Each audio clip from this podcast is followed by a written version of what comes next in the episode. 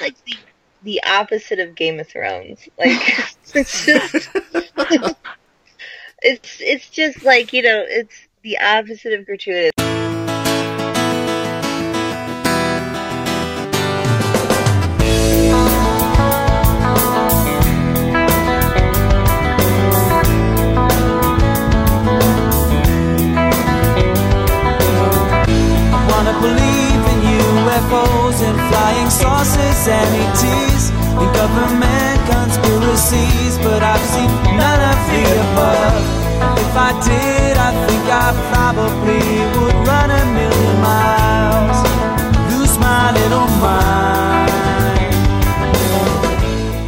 Hello, everybody, and welcome along to another episode of X Files Talk X Files, the only podcast that regularly shits itself when it sees its reflection in the mirror.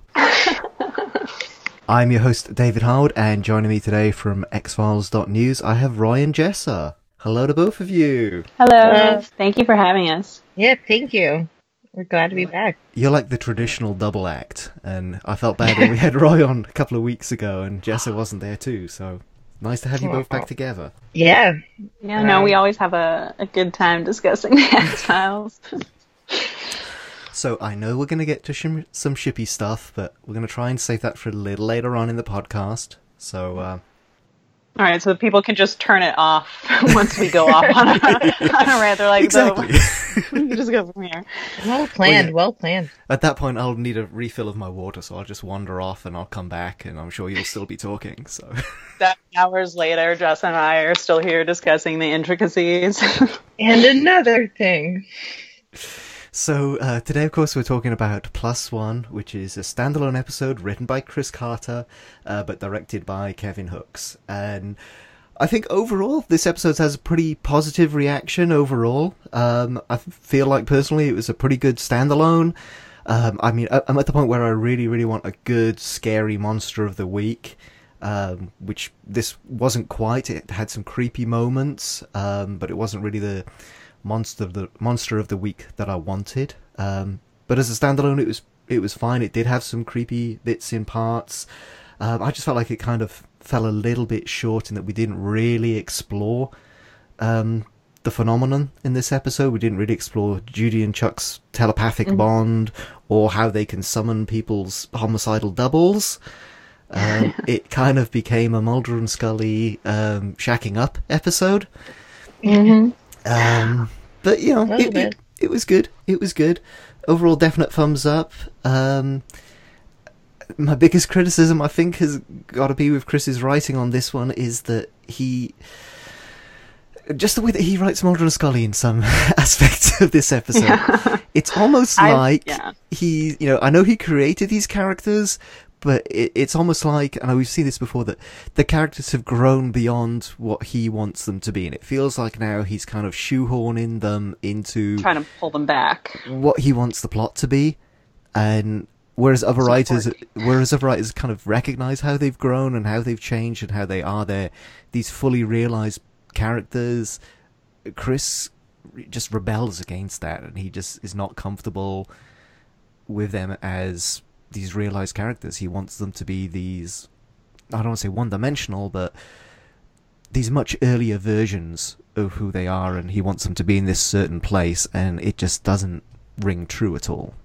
Nope. I think that's the main criticism I've heard from everyone who's watched the episode. When you like look at the episode as a whole, it's still pretty entertaining.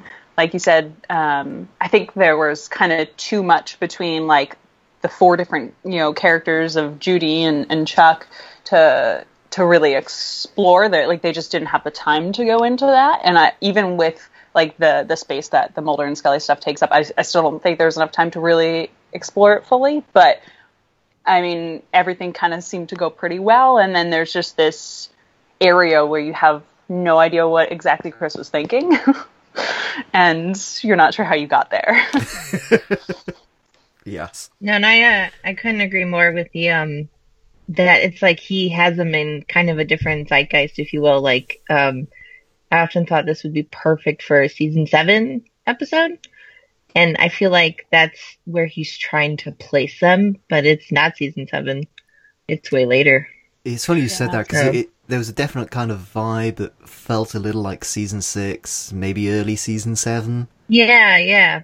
Just throughout the whole, you know, the banter in the office and stuff, and uh, I don't know, just the whole episode just kind of felt like that, and maybe that's kind of what you know. Kevin Hooks hasn't directed an X Files before, so maybe he went back to the most recent episodes that had Mulder and Scully in them to kind of get a feeling for the show. So I'm I also, sure.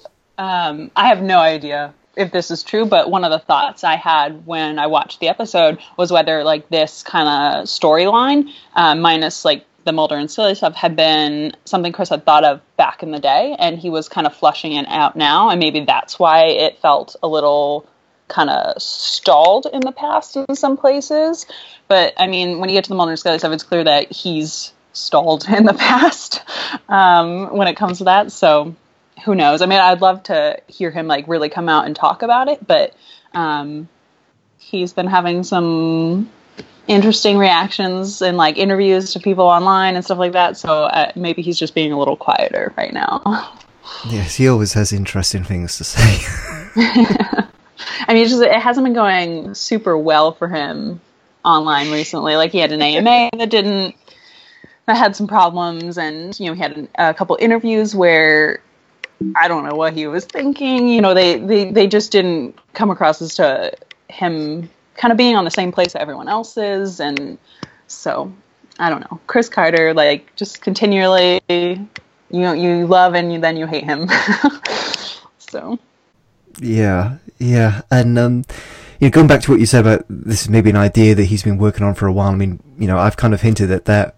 You know, it's kind of joked about that in a few other podcasts. That, oh, we have another Chris Carter standalone that has to do with doubles and doppelgangers. I mean, it, that's kind of his, his be, been his mo. You know, we have Syzygy, um, we had Fight Club, and I'm, I'm sure there's another one in there. I'm missing Triangle. Um, so I kind of felt like, okay, this is, you know, this is an idea that he's obviously been processing for a long, long time. There's something that he wants to say, and he's never really quite gotten there. So I was thinking this is going to be the episode where he he managed to do that, and it ended up not really being about that at all. Yeah, and it felt like last week with this, like the show had a lot of respect for like Mulder and Scully and, and how far they'd come, and I, I we're just like you know like last season, and I think they've shuffled around the the production um, and how they're airing as well. Last season, it, felt like it jumped around. It's, it feels like it's jumping back and forth again. Um, and we're just in the past, we're in the future. Who knows where we are? I don't know. Yeah, it, I mean, X Files has always kind of been like that. That you know, we'd have these big mythology two-parters where it's just like devastating stuff is happening, and then the next episode, it's just we're off to the woods and we're gonna Yeah. kid and joke and flirt, and it, you know, Yeah, their coping skills are um, enviable. I mean, it was always kind of like that, but this season it just seems, you know, jarring with every single step that we have so far. You know, we have, well, first of all, you know, the world is about to end, and then suddenly it's not. It was all just a dream. JK. Then we're just going to skip from that to feet up watching the Ramones, and then suddenly it's a home invasion, and we're on the run. People are hunting us, and then suddenly we're back at work like nothing has ever happened. Yeah, it's fine. I mean, the assassins, they're they're just gone now. No worries. just move on. And maybe it's just because of the scale of some of the stuff that we've had. It, it seems like it, it should be stuff that's kind of bleeding through into the everyday um, because it affects the world. And in the past, we had, you know, the monsters of the week and stuff were more kind of contained. And even if, you know, the monster survived at the end or we got a teaser that this could happen again, it wasn't like it was a full blown thing. It was, it would always be kind of contained to the shadows, to this small little area of the real world. And this time around, everything is just such on a massive scale. It's harder to buy into next week. We're back to square one. You know, normal day. Scully doesn't believe in ghosts or whatever. Yeah, I actually find it refreshing. Um, I mean, and maybe it doesn't make sense um, from uh, a character growth perspective, but I love that she's back to being super skeptic. And um, I must say, her problem solving and puzzle skills are astounding and amazing. A plus, A plus right there. Um, she must play a lot of D and D or something because she uh she's just she's got um and that's I'm going back a little bit towards this, but she's just uh she's really on top of her game, pun intended. Some of the uh, the medical stuff and the science stuff she was like dropping in this episode was really impressive, and I was like, "Damn, Scully, girl, she's." But yeah, like just said, Yeah, I really like I like their banter, their uh, back and forth kind of again. That um, reminded me of some kind of old school Sc- Mulder and Scully where they would just volley. Yes, there's some Yeah. good banter in this one. Yeah, the office scene Yeah. was like I, I watched it earlier this morning, and like it really felt like the X Files office and Mulder and Scully, and I really liked that part. So And I like what you said about the dropping bits of science in, and yet it didn't feel like a peer-reviewed paper, like my struggle too. So that oh, was God. nice. I mean, yeah, I love my struggle too from a scientific point of view, but boy, was that hard hard to follow. And I really like science, and that was Yeah, and if if you need like hours of exclamation uh, explanation for how it works, like it's it it's not working, you know. And in the past, like you had some really nice hints of science and history with whether it be like you know Nazi scientists we brought over and stuff like that that worked into the show, and you know it just continued working. It wasn't it didn't like try too hard. Um, and in this episode, I think again, Scully was like, "Well, you know, here's a reason why you can feel a presence in the room based on this and that and this," and she's just like looking there, loved that. I loved skeptical. that so much. and Mulder loves it too. You know, he likes bouncing back with her, back and forth. So I also really like that um, when she's driving in the car and she sees her double in the back seat. First of all, kudos to her for not just crashing the car. I would have just freaked out. Like, that's it. Um, but it was her rationality that totally, or the bread pills, either or. or Uh, they just didn't finish the Hangman puzzle too. So I think there's three possibilities. But she 'Cause they never keeps her cool, and I mean, it was it was really cool. She just, you know, and she's like, "You're not real," and it's like, "Yeah, Scully." Mulder shoots at his, Right. and then he just beats the hell in up. Character. Yeah, they very character. Yeah, it did take me back to um, uh, the ghosts who stole Christmas and the bit where they're going up the stairs. She's like, "Okay, I am scared, but it's just an irrational fear, so it doesn't mean anything." And it's kind of the same sort of thing here. It's like, okay, I'm a little freaked out, but I know it's irrational, so yeah, you're not going to hurt me, okay? Yeah. There's just some sort of power in that uh, refusal to accept that something weird was going on. And uh, what's that? Um, it, it's the one with um, season nine uh, with Doggett. I forget the name of the episode. Little Monsters or something. Scary monsters. Scary monsters. And that line at the end, it's your lack of imagination saved us all. Yeah. And that's what it Yeah. felt like. so let's touch on a few little things. Uh, I have a few just sort of scattered random notes here, but this is the third episode in a row now where we haven't had a regular tagline, where it's been something different. And I just want maybe maybe um, it's me thinking that we'll have more of a classic episode if we have one that has just the regular tagline on it. But uh, any thoughts on that, or is everyone just fine with them changing that each episode at the moment? I mean, it was kind of like a rare occurrence back in the day, and then last season too. It's just, um, you know, this is the end, um, and I don't know. I mean, I think I, while I enjoy seeing like occasional change taglines, like kind of for me, for the most part, the X Files was just like the regular ones, and then when something changed, you're like, oh no, like shit is about to go down today. Exactly, and you felt good that you kind of had caught Yeah. that that for those those few seconds where it's on screen. So yeah, So, and, and I really liked the last episode, even though who, who knows what's gonna happen there. Um, I, I'd like it to like retain the original tagline. I, you know, if I want to see the X Files for one last time, I want it to be like old school. But I, I think we just have to wait and see what's going to happen in terms of all the other episodes because there's still a lot that aren't even available to for screeners and stuff like that. So All I can say is I agree. I I kind of miss how rare it was and made it more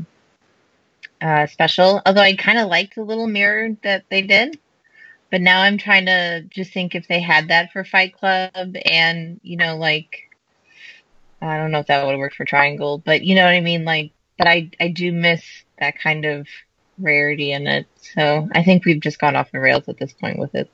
Yeah. So, um, let, okay, let's talk about some classic sort of um, Easter eggs that we have in this episode. Is it me or is Chuck's house actually the house from home? Because it looks a lot It like it. looks like it, but the house from home doesn't have that type of foliage around it. Like there aren't trees all around it, like there. So They could have planted stuff. no, there were some big trees. I don't know, Roy. They could have put them on uh, wood and then screwed them together. Um, Um, and plus the home house, is- I believe it's blue now. Um, it got a, it, it looks really good. They they did it up, and I think it belongs to um, some production company out there now. It's no longer a private residence. It's just basically used for filming, uh, as far as I understand, anyway. Um, so I thought that too. I was like, this looks just like it, but it just I don't think it's possible that it is given like the surrounding landscape. Plus, there's a overpass behind it, and there's not an overpass behind the house and home. Um, you notice, like when Mulder pulls up, I think the first time you can see kind of at the tree line, you can see cars going past. So I think it's right by an overpass. Well, um, I mean, I guess that ties into another thing because there's that one shot um, outside the motel where the lawyer Dean visits them and he's freaking out, and I had to go back to Syzygy and have a look because there's a shot in that episode where they're talking outside the hotel. It might have been the uh, bit where they're arguing about who's going to drive.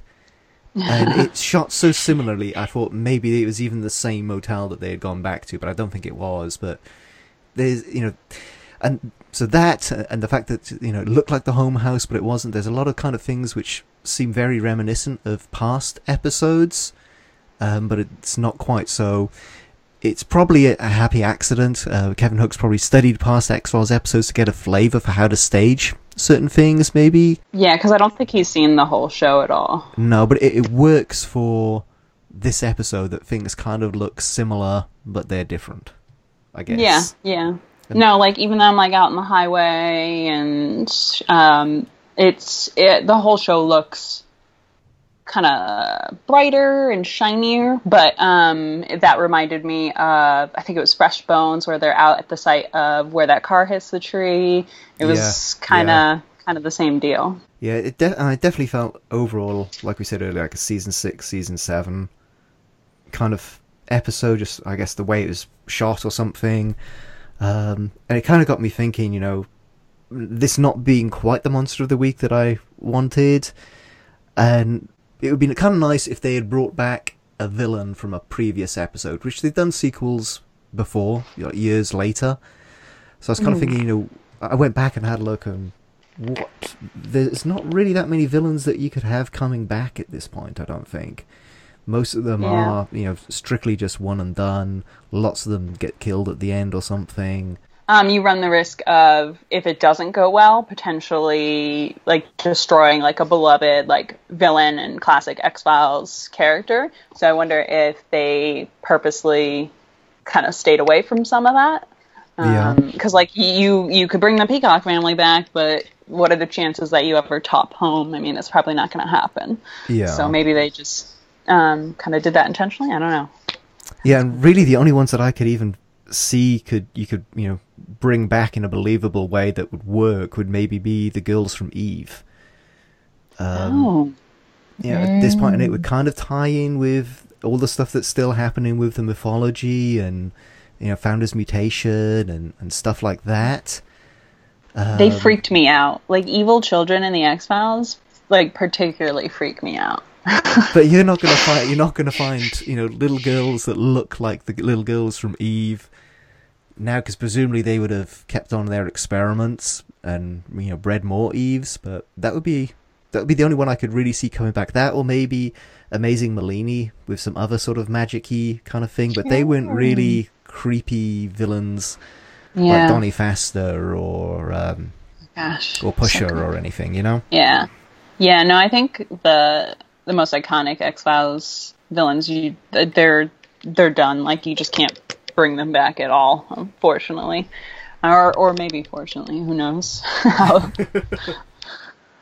Yeah, selfishly, my favorite villain is probably the one from Detour, Ponce Yes. de Leon, and his um, Mothman. predator crew, I guess you could say, um, because they're all invisible. And I love the ending of that, kind of that ambiguous, you know, under the hotel bed, and that they're still out there. But like Roy said, if you brought that back, you'd run the risk of kind of ruining that We uh, If, amazing. if Frank could come back and do that, like I'd be fine. I'd give like a kid name for Frank Spotnitz to come back and write some things. we all would. Yeah, Detour is one I thought of. I mean, you either you either do exactly the same thing you've already done, or you d- take it in a completely different direction. Like maybe they're adapted to the cities or the suburbs or something now, but I'm not sure how well that would work. So Yeah, I mean, it kind of felt like um, in this, uh, Glen went back and found something he could bring back in a reasonable way that didn't diminish it in the past. I thought he did like a really good job, but we've gotten off track to how much I love Glen Morgan, so I I won't keep doing that because we could be here for a while. so let's talk about um, Karin Konoval. Karin's amazing. Amazing, yeah, and she's um she did an interview with us recently, and she's honestly like a really nice, easy to work with person as well. And then she's just like killer on screen. I have no idea how she went up and down between all those things, and um, she answered a whole bunch of fan questions in the interview. Uh, it's, it's on XFN. It was actually really interesting to hear her talk about. Um,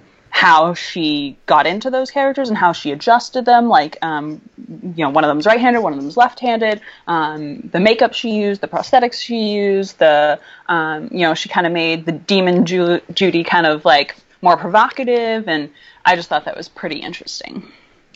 Oh, and another thing uh, I noticed when I just rewatched, um, when you talk about the two different Judys, and when Scully finds her dead, it kind of looked more like that uh, version of Judy. That that was like Demon Judy. I didn't know if there was like something going on there because she could see like her her pink bra strap and um, her lipstick was on, and I wasn't sure if you know there was something to be said about.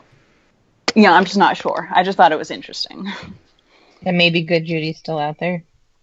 maybe not out there, but maybe that you know the true Judy was you know this like sick, twisted, evil one. Uh, I don't. Oh, I see what you mean. That's interesting, yeah.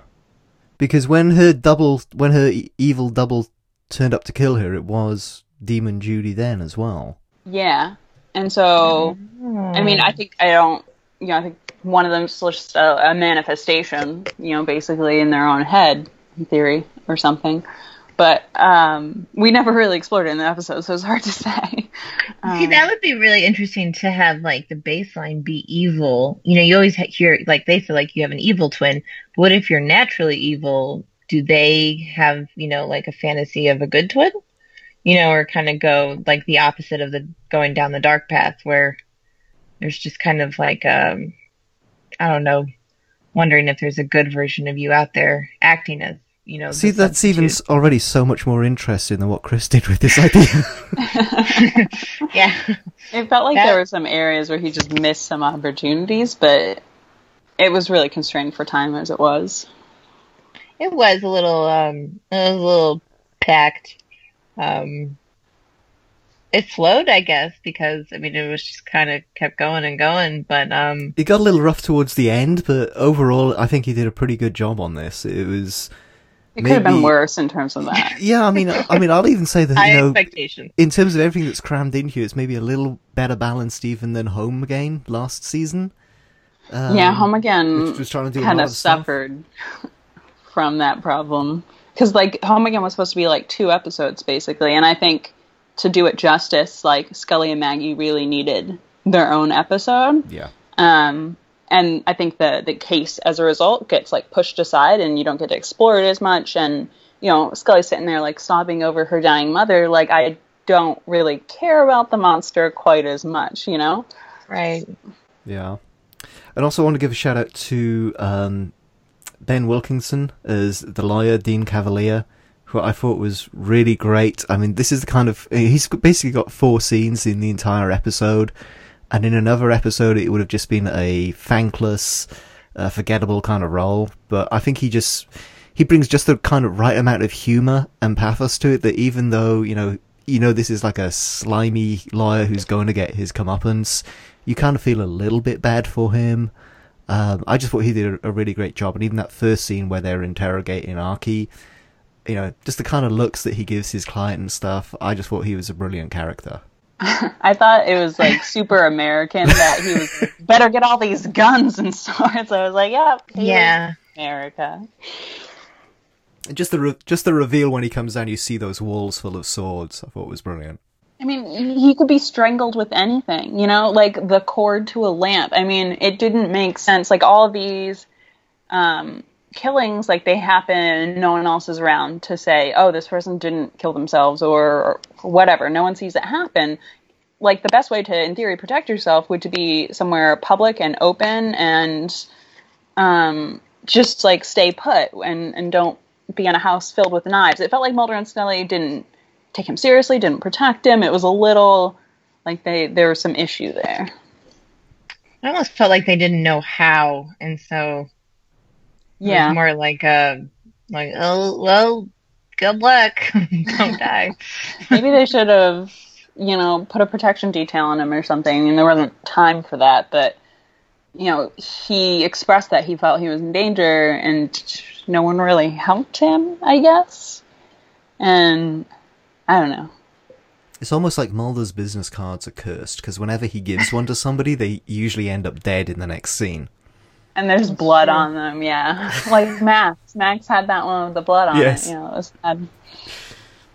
So if Mulder ever tries to hand you a business card, be like, no, I ain't touching that. that away from me. Yeah, and if you ever think of calling him, it basically means you've signed your own death warrant.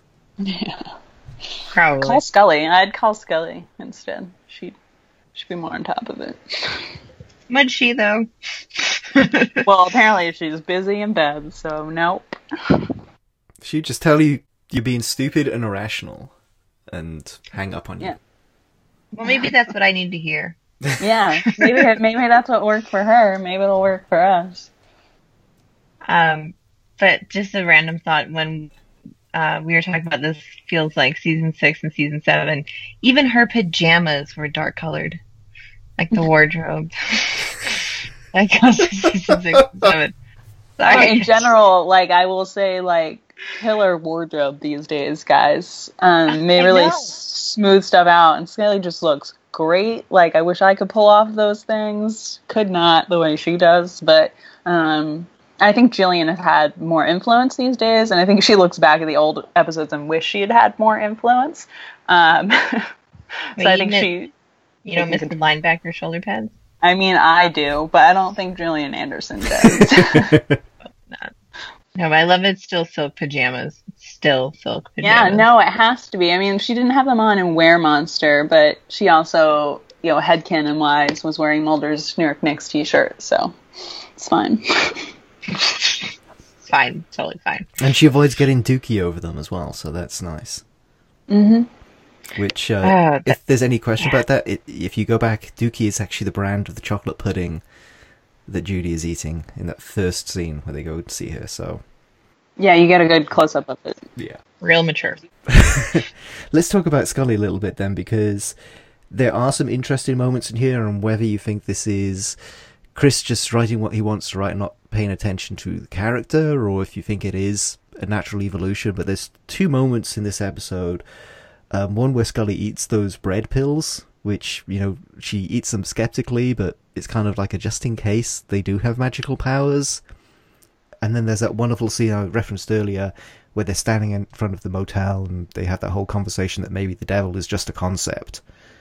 I thought it was, you know, I took it, for me, they both kind of worked a little bit that, you know, this is an evolution of, of Scully and she's kind of reached this point now where she can articulate her beliefs and what she thinks they mean, you know, religiously, but also in terms of all the weird shit that she has seen on the X Files. Um, I thought both those two moments kind of worked in tandem quite nicely. Um, I thought where the bread pills were stored would have made me Uh. a little gross to eat them. Yeah, like they're just covered in boob sweat. So. So that would have been definitely one of my thoughts. Um, She must have rolled them really tightly. Yeah, plus Yes, like this is a crazy person in a mental institution. She could be like spiking these pills with her meds. Like you I would have like some concerns just in general Yeah. about them. Like they're Valium bread pills. you know, like Mazepam or something like that. Um, no, I would have a little concern as well. Um, also, her, she mentions that she sleeps with her back to the door to avoid the devil. Um, which I thought was kind of interesting for her to kind of harken back to that, uh, to that belief as well. Um, but anyway, um, long story short, the bread pills, um, I mean, if she, besides the fact that like Roy brought up that they could be spiked with something, I guess if it was doing no harm and they truly were bread pills, then, I mean, are you gonna do either throw them away or you eat them? So go big or go home. Yeah. But Well, maybe just like Agent Einstein, she knows the power of the placebo effect.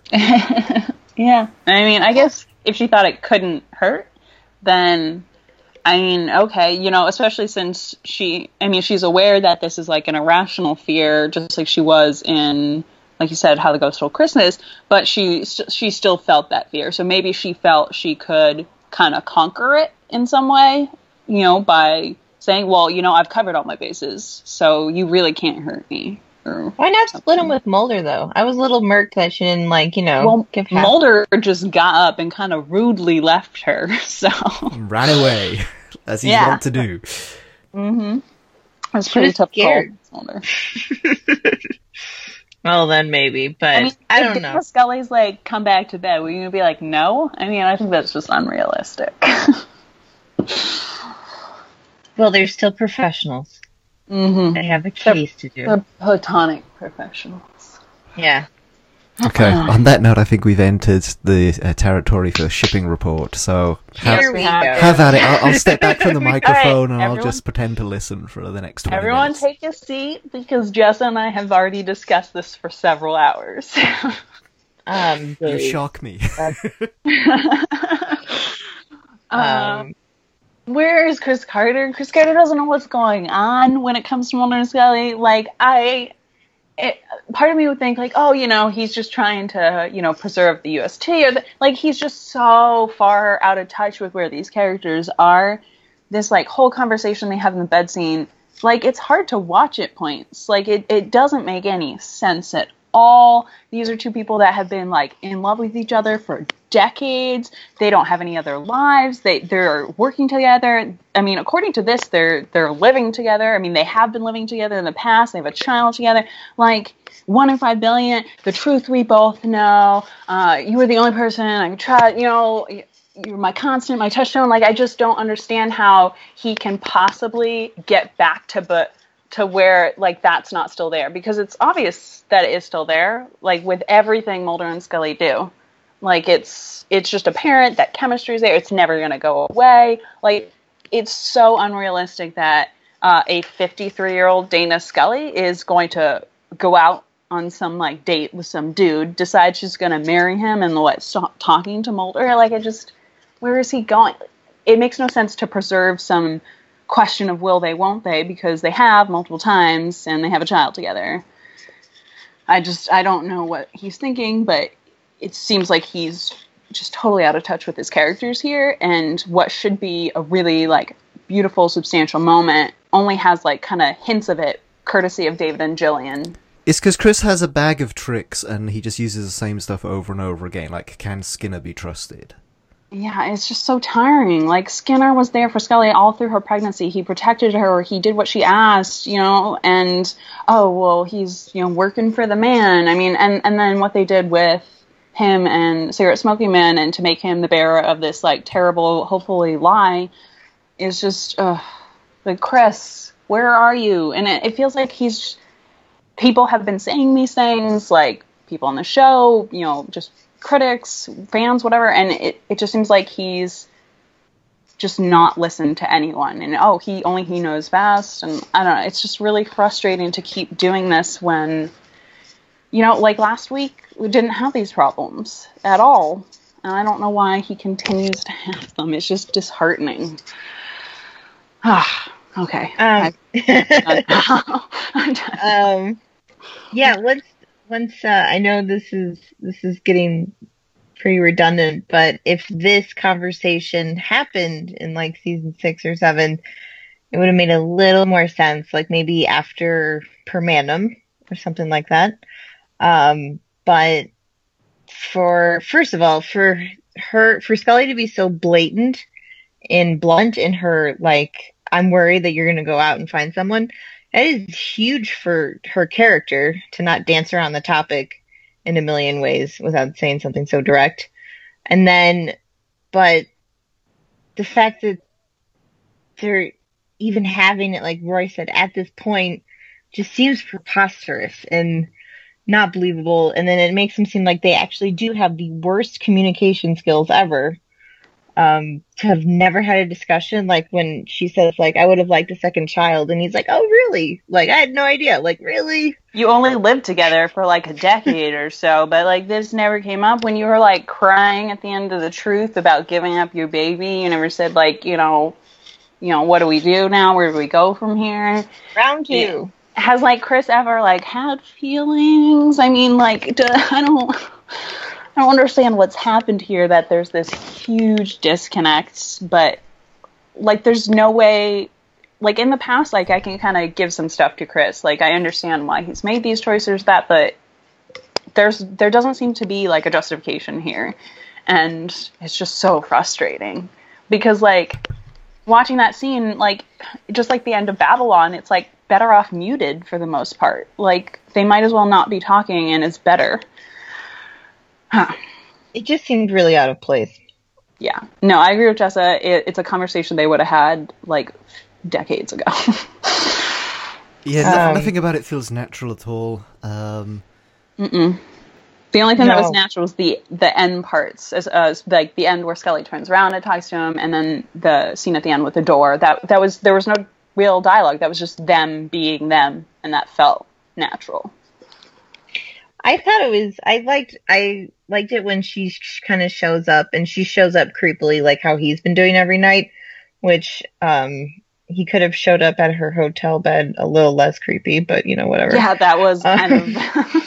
It's like, oh my gosh, calm down. Um, but when she asks him to hold her, I thought that was really almost that was adorable. And then was right really after sweet. that, then I'll mute it. yeah, no, there like the um the introduction to it was okay and like go Dana Scully, like get what you want, girl. You just because um one of the things Jess and I have talked about in the past, like Scully has never initiated like physical intimacy in terms of Mulder Mulder just is always the one to kiss her. It's like she can't have her her own desires. Um and you don't get to really see anything, Chris Carter, but um at least it's it's Scully going for what she wants, and you know she's allowed to have some type of feelings here, um, which was progress. And then it's like Scully said, it's like two steps forward, three steps back. Uh, but yeah, yeah. Um, I'm trying to think like how to even like put into words how I truly feel about this. um, Um, there's one positive thing I haven't mentioned, and it wasn't just this scene, although the scene I think it was really it stood out was the Mark Snow music. Um, last season, it just wasn't mixed in very well. It wasn't as present as it is this season, and um, especially when they laid down, like the whole mood shifted with that Mark Snow music. I thought he did an incredible job with that because it was just beautiful, and I hope they release that when they do this, the uh, release of the score. there's been some nice bits of Mark Snow music and some callbacks to some earlier bits of scores throughout here. And I think the one that stood out the most to me was the fam- the infamous uh, scalpel scene in My Struggle Free. I think when that assassin turns up, isn't that like um, the Goodbye Bronschweig from Fight the Future?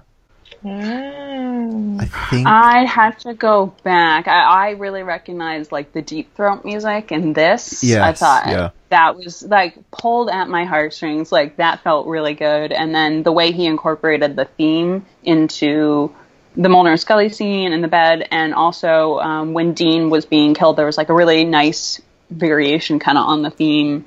Um, I don't know what the disconnect was last season. It wasn't the music because when you go back and, and listen to the season 10 um, it's it's beautiful you know but you just didn't really hear it in the show So Yeah. I'm not sure. I took the use of the X Files theme in the Mulder Scully bedroom scene as Mark Snow rolling his eyes at Chris's writing there. yeah, Yeah. I like that. I like that. yeah. But to give some credit to Chris, I'm just going to assume that the reason they had that conversation is because they never made it to the communication seminar in Detour. if they had, then we wouldn't have had this scene. Well, you know, after last week, I think they need to rebuild some office furniture from IKEA for the house. So, I mean, now's the time to build that tower. It just the way that it, she so naturally like started the conversation and how like it almost almost looked easy how they were going back and forth. Just how they never had that conversation. It just I don't know. It was. I'm getting too hung up on it. And, and like last season, like with Mulder and Scully's breakup and Mulder's depression, it's like another thing that just wasn't handled properly. It wasn't if if you had like gone into it a little bit more, other than like, are you taking your meds for um, a disease that number one isn't often easily controlled with medication, takes number two takes months, number three like takes counseling. Like it just, you know, there's all this really important stuff in terms of Mulder and Scully, and not just like their romantic relationship that's just like kind of thrown to the side and like it, there's no explanation it just makes sense and it's it seems not quite like in the past where there were missing scenes and we had to fill in it doesn't feel like we're just filling something in it just feels like he's discounted it and it's just not important hmm i don't know And I'll I'll say it. I wanted to see them make out. I'm sorry. I just I mean, why not? Like, no one's gonna stop watching if they make out. People are gonna tune in next week for them it's to like, make out. like the, the opposite of Game of Thrones. Like it's just it's it's just like you know it's the opposite of gratuitous. Like I don't know. I would have liked. I would like. Come on, guys. Just sell, give throw me a boat here. Oh my gosh. Um. It would have been But- way better. Um, I do, I do want to say, I, I did like the, the doppelganger watching from the doorway was really creepy.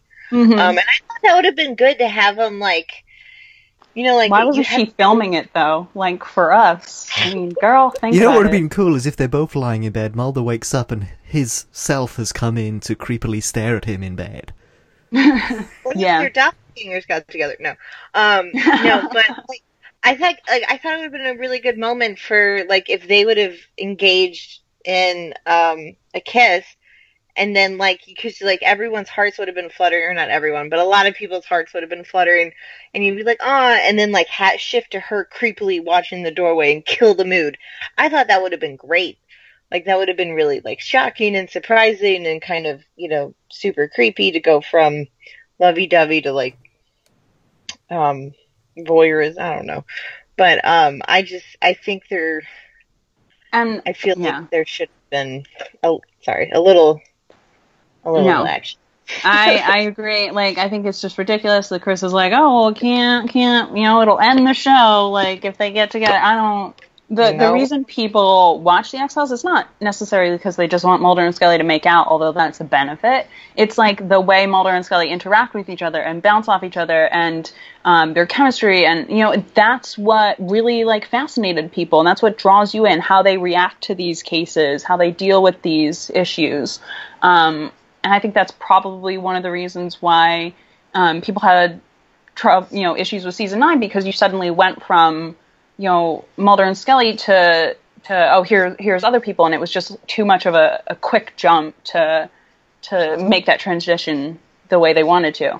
Um, oh, yeah, I and, mean, we, uh, we've spent years watching these this relationship just naturally evolve and develop, and suddenly it's just all over the place, and it it it doesn't make sense. It's just whatever's right for this particular episode, and you know, Chris, as we said, is particularly guilty of it. I mean, like I said, this is the X Files rated P for gratuitous platonic activity. It's, It's ridiculous. Um, there's a, a interview Chris gave recently. I have the quote, and he's talking about Mulder and Scully that night, and he says, "I wouldn't call them romantic now." In episode three, there was a moment, a night, possibly a second night. Does that make them romantic, or does that make them human? I think that just makes them human. Uh, I don't know if I can Chris, but I think they're like in love with each other and have been for a couple decades now. Like it's not. they're not. Oh, oh, damn it! Slept with my partner again. Like, Like, oops, like, my oh my clothes fell uh, off. Okay, and I do want to say I have a little problem. Why does Mulder have his shirt on and Scully's naked? Maybe he got cold what? because Scully was hogging the covers. I was thinking about this earlier. I think that's the best explanation in terms His of like headcanon. shirt. Yeah, I don't. I don't know. At least he takes just- I don't off and goes back in. You, you kind of get Mulder there. I don't know. I just I wanted to know why he his shirt wasn't off. That sounded way worse coming out of my mouth right there. Um, you know what I mean? No, I do know what you mean, doesn't and I support you in this endeavor. oh god, no, but I mean like I don't know. We still have not- to talk about the whole like baby. Yes, topic. I was just trying to think of a segue into that. I was going to say, you know, we talked about how go. how Chris has got things wrong in this episode. Let's talk about how he might get things wrong in the future. Number Yeah. one, I think that Chris still thinks Scully's in her 40s based on the Judy line. Um, I don't know why he doesn't Google it, but um, Scully should be in menopause. Um, and uh, especially given that she's had all this crap done to her. Um, and if she, I mean, I, I would think if like fertility weren't still an issue, like she would have like accidentally found that out somewhere down the line, given that she was living with Mulder and they were, you know, presumably sleeping in a non-platonic fashion in the bed that they shared. Um, Even if they were just acting human, yeah, yeah, That's- just just being some human. Let's not forget the the fact, you know, why William should never have been in the first place is that because Scully can't have children anymore. Yeah, Right. So you know, and they make it quite clear that they have sex on a pull-out couch. so there's another clue there, but let's let's so let's talk about the, the whole thing with the baby and you know the fact that everybody now has picked up on that the hotel, the motel is named Saint Rachel, which um, thank you to the Movie Notebook, I know is um, a biblical reference. Uh, in the Old Testament, Rachel is somebody who has two children, uh, Joseph and Benjamin, and that she dies uh, in childbirth childbirth. with the second child. So, And she's older when she has these kids too. and Gillian has already said she is not coming back to Dana Scully after season 11. So, um, you know, she was pregnant for about a year and a half with William. So maybe it, it's feasible that she has another child within the next six weeks. I mean, I think that's so dumb. Like we've we've he's been down the storyline. He's like botched it already, and here he is going again, like digging into this thing that that shouldn't be possible, is ridiculous. Like, you know, there's just so many problems with it. And and and another one that's not just with the storyline is that you know all things was put in to be a possible reason as to why Scully got pregnant, and then this is a possible reason why Scully got pregnant. Like, why can't Scully like have sex and not just like produce babies? Like, why is she only this like vessel for a child? Like, you know, it's she's just human. Like, no, apparently, like she's some type of divine goddess that isn't allowed to, you know, have her own life and it's just it's it's really tiring that we're doing this again or i don't know. I mean we don't know for certain what's going to happen but I, I wouldn't call um, what chris is doing here subtle. And i think it's really freaking obvious Yeah. where he wants to go with this. And I mean, Mulder and Scully really want to raise a child. Scully's would be what 54 when that kid's born, so she'd be 72 when he went to college, or she went to college. Mulder would be 76. Mulder would be 80 when that kid graduates from college. I mean, what what even is this? How is this like a, a good point for them? They don't want a baby; they want their son back, like the son that was like ripped from Scully's arms because like people were trying to kill it, and she did what she could to protect him, and. is you, this doesn't like make up for that, you know? Like this is still there's still problems there and and presumably all the issues surrounding William would would be a problem too, you know? Is someone going to come after this potential kid is you know, I don't understand why this time's any different and then you know, why Mulder and Scully want to raise a child in their 50s. Because science. yeah, that's Yeah. Uh. Oh god. oh my god. It's science. just Science has the ability to tell her like the probabilities of this child acquiring a mutation. Oh Um, God. Like my mom was like a decade younger when she had me, and like that was high risk. Like we're we're lucky I don't have like seven arms. But Scully's gonna have, you know, another miracle child, so and I just want to, my own personal um, knowledge, I'm uh, 30 in doing this, and you know, oh, David, I don't know, this is just randomness, but um, my baby's due date is February 23rd. I'm really excited about it. We'll Oh, see oh. if it actually comes out on February 23rd. Um, tell them but what's I'm, gonna hang over the crib, Jessa. Well, let's tell them. But- well, let's say to everybody why that's a significant date for people that don't know. Dana uh, Scully's birth. it is, yes, it is Scully's birthday, and it is a girl. Um, no, I'm not naming her Dana. Uh, her middle name is Catherine. So. they have bad. Um, but anyway, but like, I mean, I couldn't imagine doing this in my fifties. Um, I mean, I feel like, I mean, I was in great shape. I live, you know, in Colorado. I do like hiking for a living and, um, I just could not imagine this at 53, 54. Um, and that's just the pregnancy side of it. And then like, you know, we brought up the probability of this child being normal genetically and healthy would be, I mean, that would be astounding. Yeah. Um, but it's just, it's just too late of a plot line for them to be explored at this stage of their lives. It's Yeah. just, it's just not plausible. It's, it's quite silly, and I don't know. It's, and it's overdone. If he And- wanted to do this, he should have done it at the end of existence. Like if he wanted this for them, like he had the opportunity to do it. And he couldn't like it could have just been like the truth we both know, which Chris doesn't seem to remember that we both know the truth here. Um but I don't know. You can't just like back out on all this stuff. Like it's it Chris and, and the other X Files writers always talked about how X Files fans were they were really smart. They dug into the show. They understood like the the literary and history references into it, and it, it just feels like he's not treating us that way kind of anymore. And and for him to just be like, oh well, blah blah blah, you can rage against the machine all you want. Like you know, we're not raging against the machine, Chris. Like we have some valid concerns, and he hasn't addressed them. Like again, and it's just. I just don't know why go down this road again. It's just, it's so. I don't I think don't Chris know. understands how the female body works. Um, like,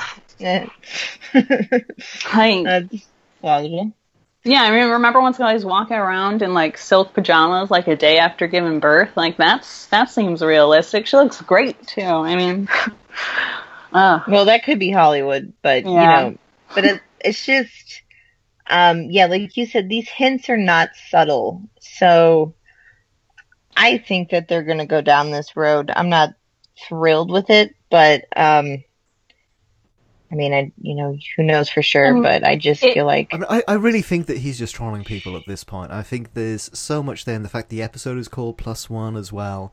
I think he, I really do believe he is just messing with people at this point. I think that he knows we're all going to pick up these clues and just shake our heads at him and rant. I, honestly, I, I really don't think he's actually going to go down this road. Surely not. Surely Chris not. Carter. Chris Well- Carter has done some crazy stuff. Um, Not even- people wouldn't think that not even he would do this. Cigarette smoking man like raped Scully. And in you know, it's it's not rape. It's it's It was science. impregnating her with science. Like he's already made All some right, hell, let's, let's take Smokey to go and see Cher. I mean, that's what he deserves, right? oh God, no, this is getting meta. but no, I, like, I would like to maybe, believe that he wouldn't, but I I think he's made enough poor decisions that like oh wouldn't be surprised by another one. You know. But maybe, like like David said, he's purpose. He's because it's clear it's not subtle. It's you know like everyone is picking up on this. So maybe you know he's doing it to mess with us, but then he knows that we'll know that he's messing with us, so then he'll do it for real. I don't know. This is. this is just- I guess I guess we'll find out. Plus, there's going to be you know, Ghouli will really touch on you know William to to some degree. So Okay. I mean, I know Chris can be very heavy-handed. I mean, he is. Let's just face it. He's always been really heavy-handed. Um, but I, I honestly don't think he's going to do this. I think he's messing with us. I think he's going to do something that's equally stupid. But I think that thi- I think that this is just to get us on the wrong track. I guess we should start putting money on it and see where we go from here. We all taking bets. Yeah. There's got to Um, be someone online who can who manages for us. Take a poll on what the baby's name is going to be. Yeah, we definitely should do that. like, what if he names the baby Chris or Carter?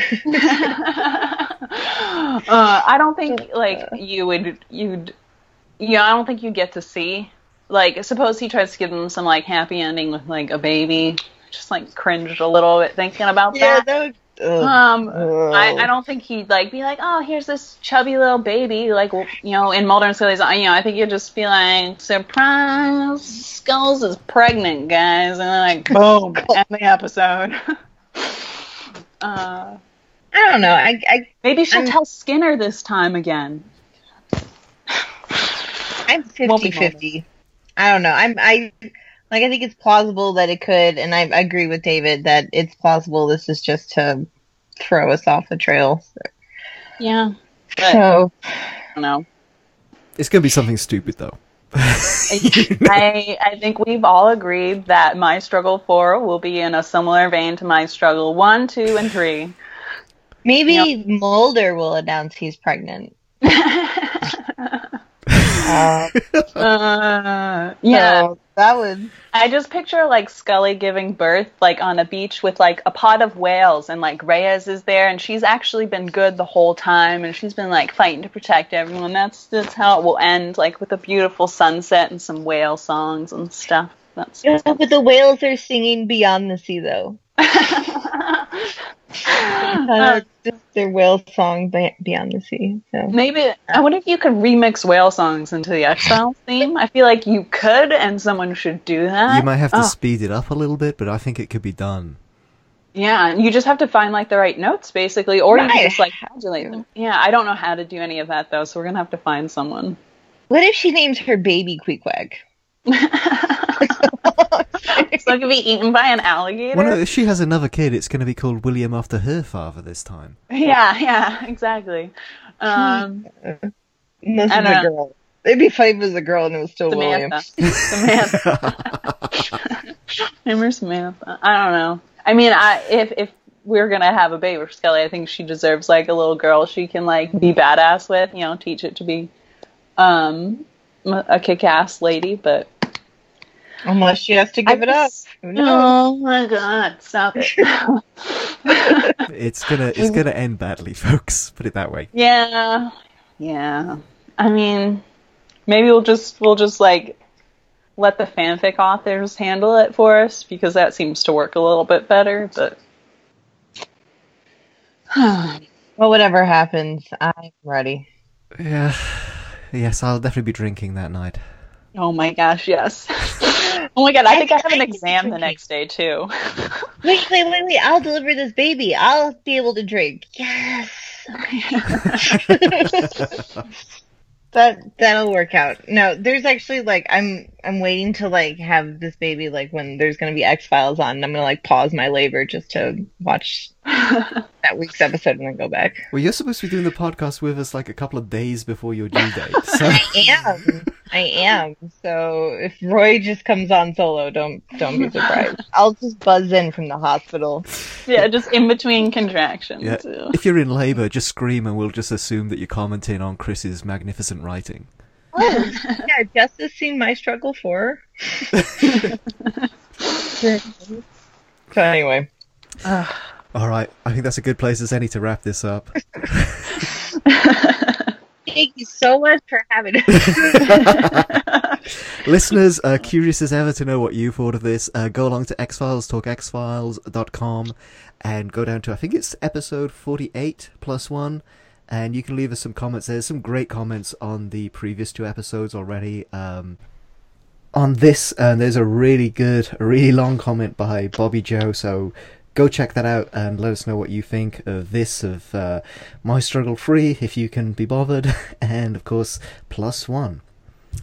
I'll be back next week. Um, we're going to be talking about the lost art of forehead sweat, which is the Darin Morgan episode. So I'm sure that might be kind of divisive too. We shall see. And of course, I urge you uh, go to xfiles talkxfiles.com where you can download a bonus episode, which is uh, Avi, Keva, and myself talking about the Audible uh, audio series with David and Gillian in there as well. Make a donation for $5 to support the podcast, and we will give you that exclusive bonus episode. That's it for this week. Uh, thank you, Jessa. Thank you, Roy. Thank you. Thank you. I'm off to set up a petition to introduce Dookie dodging as an Olympic sport. I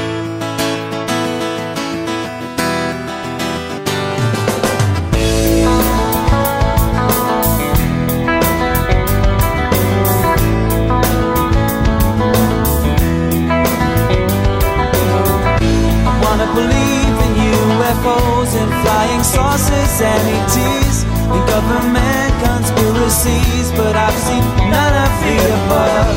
If I did, I think I probably would run a million miles, lose my little mind.